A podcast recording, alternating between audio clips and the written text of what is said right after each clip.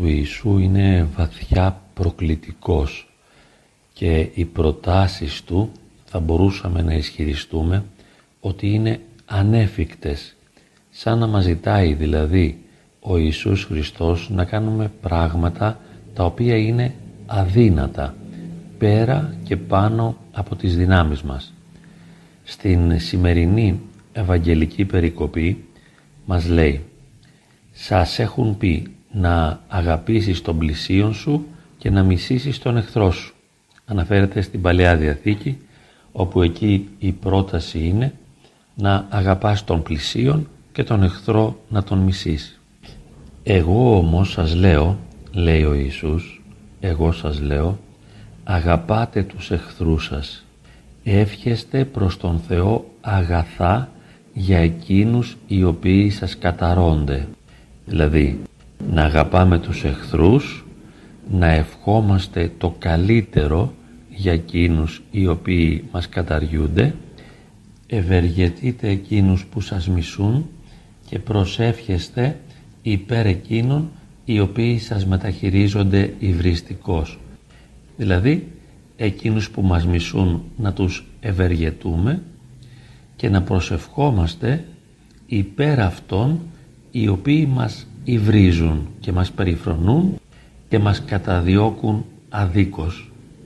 Λίγο παρακάτω μας λέει και το γιατί.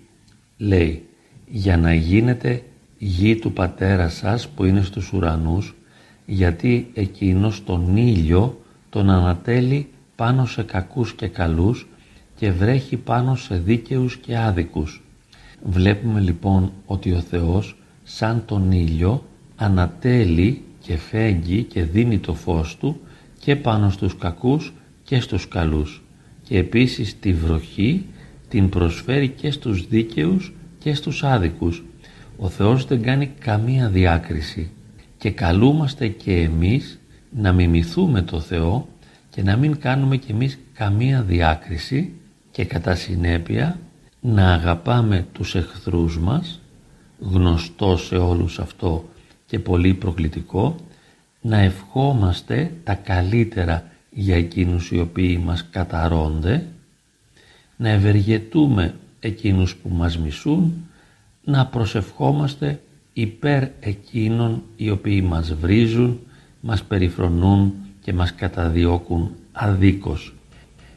Ο λόγος όμως για να τα κάνουμε όλα αυτά είναι για να αρθούμε και εμείς στο ύψος το θεϊκό και να ομοιάσουμε προς τον Θεό Πατέρα ο οποίος είναι αδιάκριτη αγάπη προς όλους.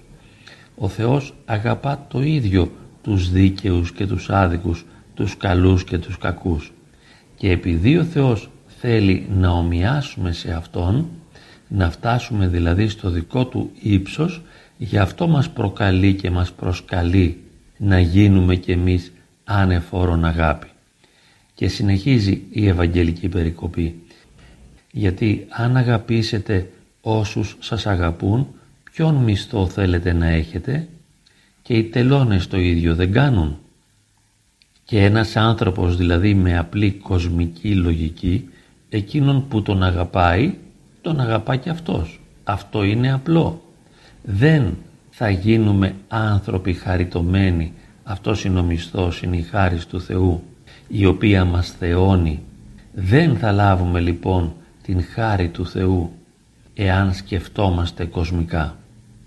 Και συνεχίζει και αν χαιρετήσετε τους αδελφούς σας μόνο, τι περισσότερο κάνατε και οι εθνικοί το ίδιο δεν κάνουν, δηλαδή και οι κοσμικοί άνθρωποι χαιρετούν τους αδελφούς τους, τους αγαπούν, τους φέρονται όμορφα, σε εισαγωγικά πάντα, γιατί εμείς ούτε αυτό δεν κατορθώνουμε να κάνουμε, αλλά τέλος πάντων θεωρείται αυτονόητο και λογικό να χαιρετώ τους αδελφούς μου, να τους αγαπώ, να τους φέρομαι καλά και θεωρείται λογικό να έχω θυμό και οργή ενάντια στον εχθρό.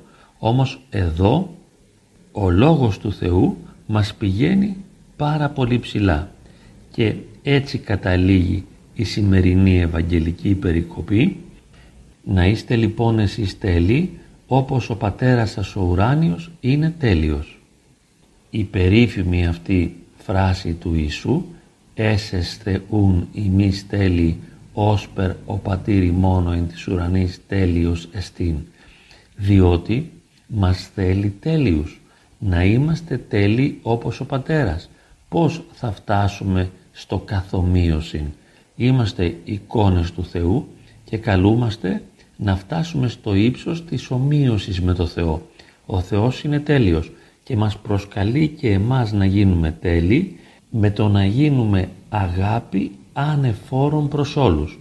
Και βέβαια θα πούμε εμείς δεν το αντέχουμε, δεν είναι δυνατόν να αγαπώ εκείνον ο οποίος με βρίζει, με περιφρονεί και αδίκως με καταδιώκει. Ωραία, συμφωνούμε.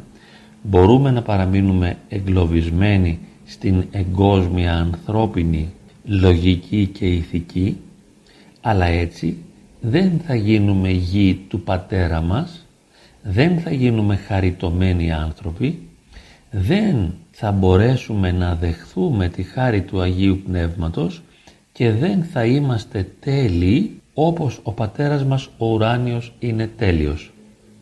Για όσους οι οποίοι αδυνατούμε να τα κατορθώσουμε όλα αυτά και το θεωρώ τελείως φυσιολογικό ανθρωπίνο στο να μην μπορούμε να τα κατορθώσουμε τουλάχιστον ας έχουμε αυτά τα λόγια του Ιησού ως δείκτες προς ανατολισμού. Να γίνουν δηλαδή για μας ένας μπούσουλας ώστε να ξέρουμε και που βρισκόμαστε αυτή τη στιγμή και που οφείλουμε να πορευθούμε και ποια είναι τα μέτρα της τελειότητας ώστε να έχουμε πνευματική αυτογνωσία. Μας ανοίγει ο Χριστός δυνατότητες. Δεν θα μας καταδικάσει ο ίδιος αν δεν μπορέσουμε να γίνουμε αγάπη ανεφόρων. Απλά μας προσκαλεί και μας δείχνει το δρόμο και μας λέει σε ποια μέτρα μπορούμε να φτάσουμε και μας λέει πώς θα μπορούσαμε να είμαστε τέλειοι. Αν εμείς το μόνο που μπορούμε είναι να είμαστε ατελείς, ας είμαστε ατελείς. Αν το μόνο που μπορούμε να κάνουμε εμείς είναι όχι μόνο να μην αγαπούμε τους εχθρούς, αλλά να μην αγαπούμε ούτε τους φίλους, ούτε τους κοντινούς, ούτε αυτούς που μας αγαπούν, ας το κάνουμε. Αλλά θα είμαστε ξένοι από την Θεία Αγάπη. Δεν μας αναγκάζει να γίνουμε τέλειοι. Μας προσκαλεί και μας δείχνει το δρόμο και ο κάθε ένας από μας ας κάνει αυτό το λίγο που μπορεί.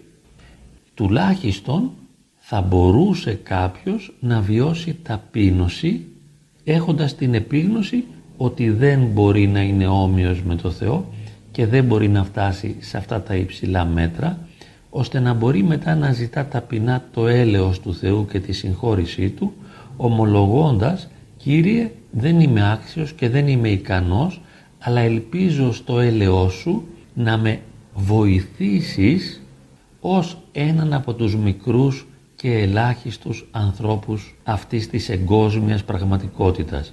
Είμαι ένας μικρός και λίγος και ελπίζω στο δικό σου μέγα έλεος. Σε ευχαριστώ βέβαια για αυτές τις οδηγίες και σε ευχαριστώ για αυτή την πρόταση και αυτή την δυνατότητα που μου προσφέρεις να γίνω όμοιος με εσένα τέλειος αλλά δεν μπορώ. Και αυτή μου την αδυναμία μπορώ να την αξιοποιήσω ως προσευχητική ταπείνωση. Κύριε Ιησού Χριστέ ελέησόν με τον αμαρτωλό. Αν όμως ούτε αυτό μπορώ τότε θα ζήσω ανθρώπινα υιοθετώντας εγκόσμια ορθολογική ηθική και θα κάνω αυτό που μπορώ ή αυτό που μου επιτρέπουν οι αδυναμίες μου και τα πάθη μου.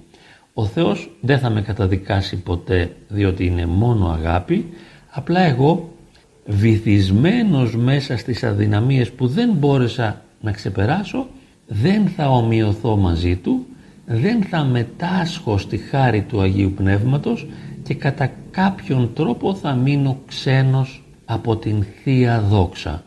Όμως δεν με υποχρεώνει, δεν με αναγκάζει, δεν με καταπιέζει ο Θεός ώστε να γίνω τέλειος.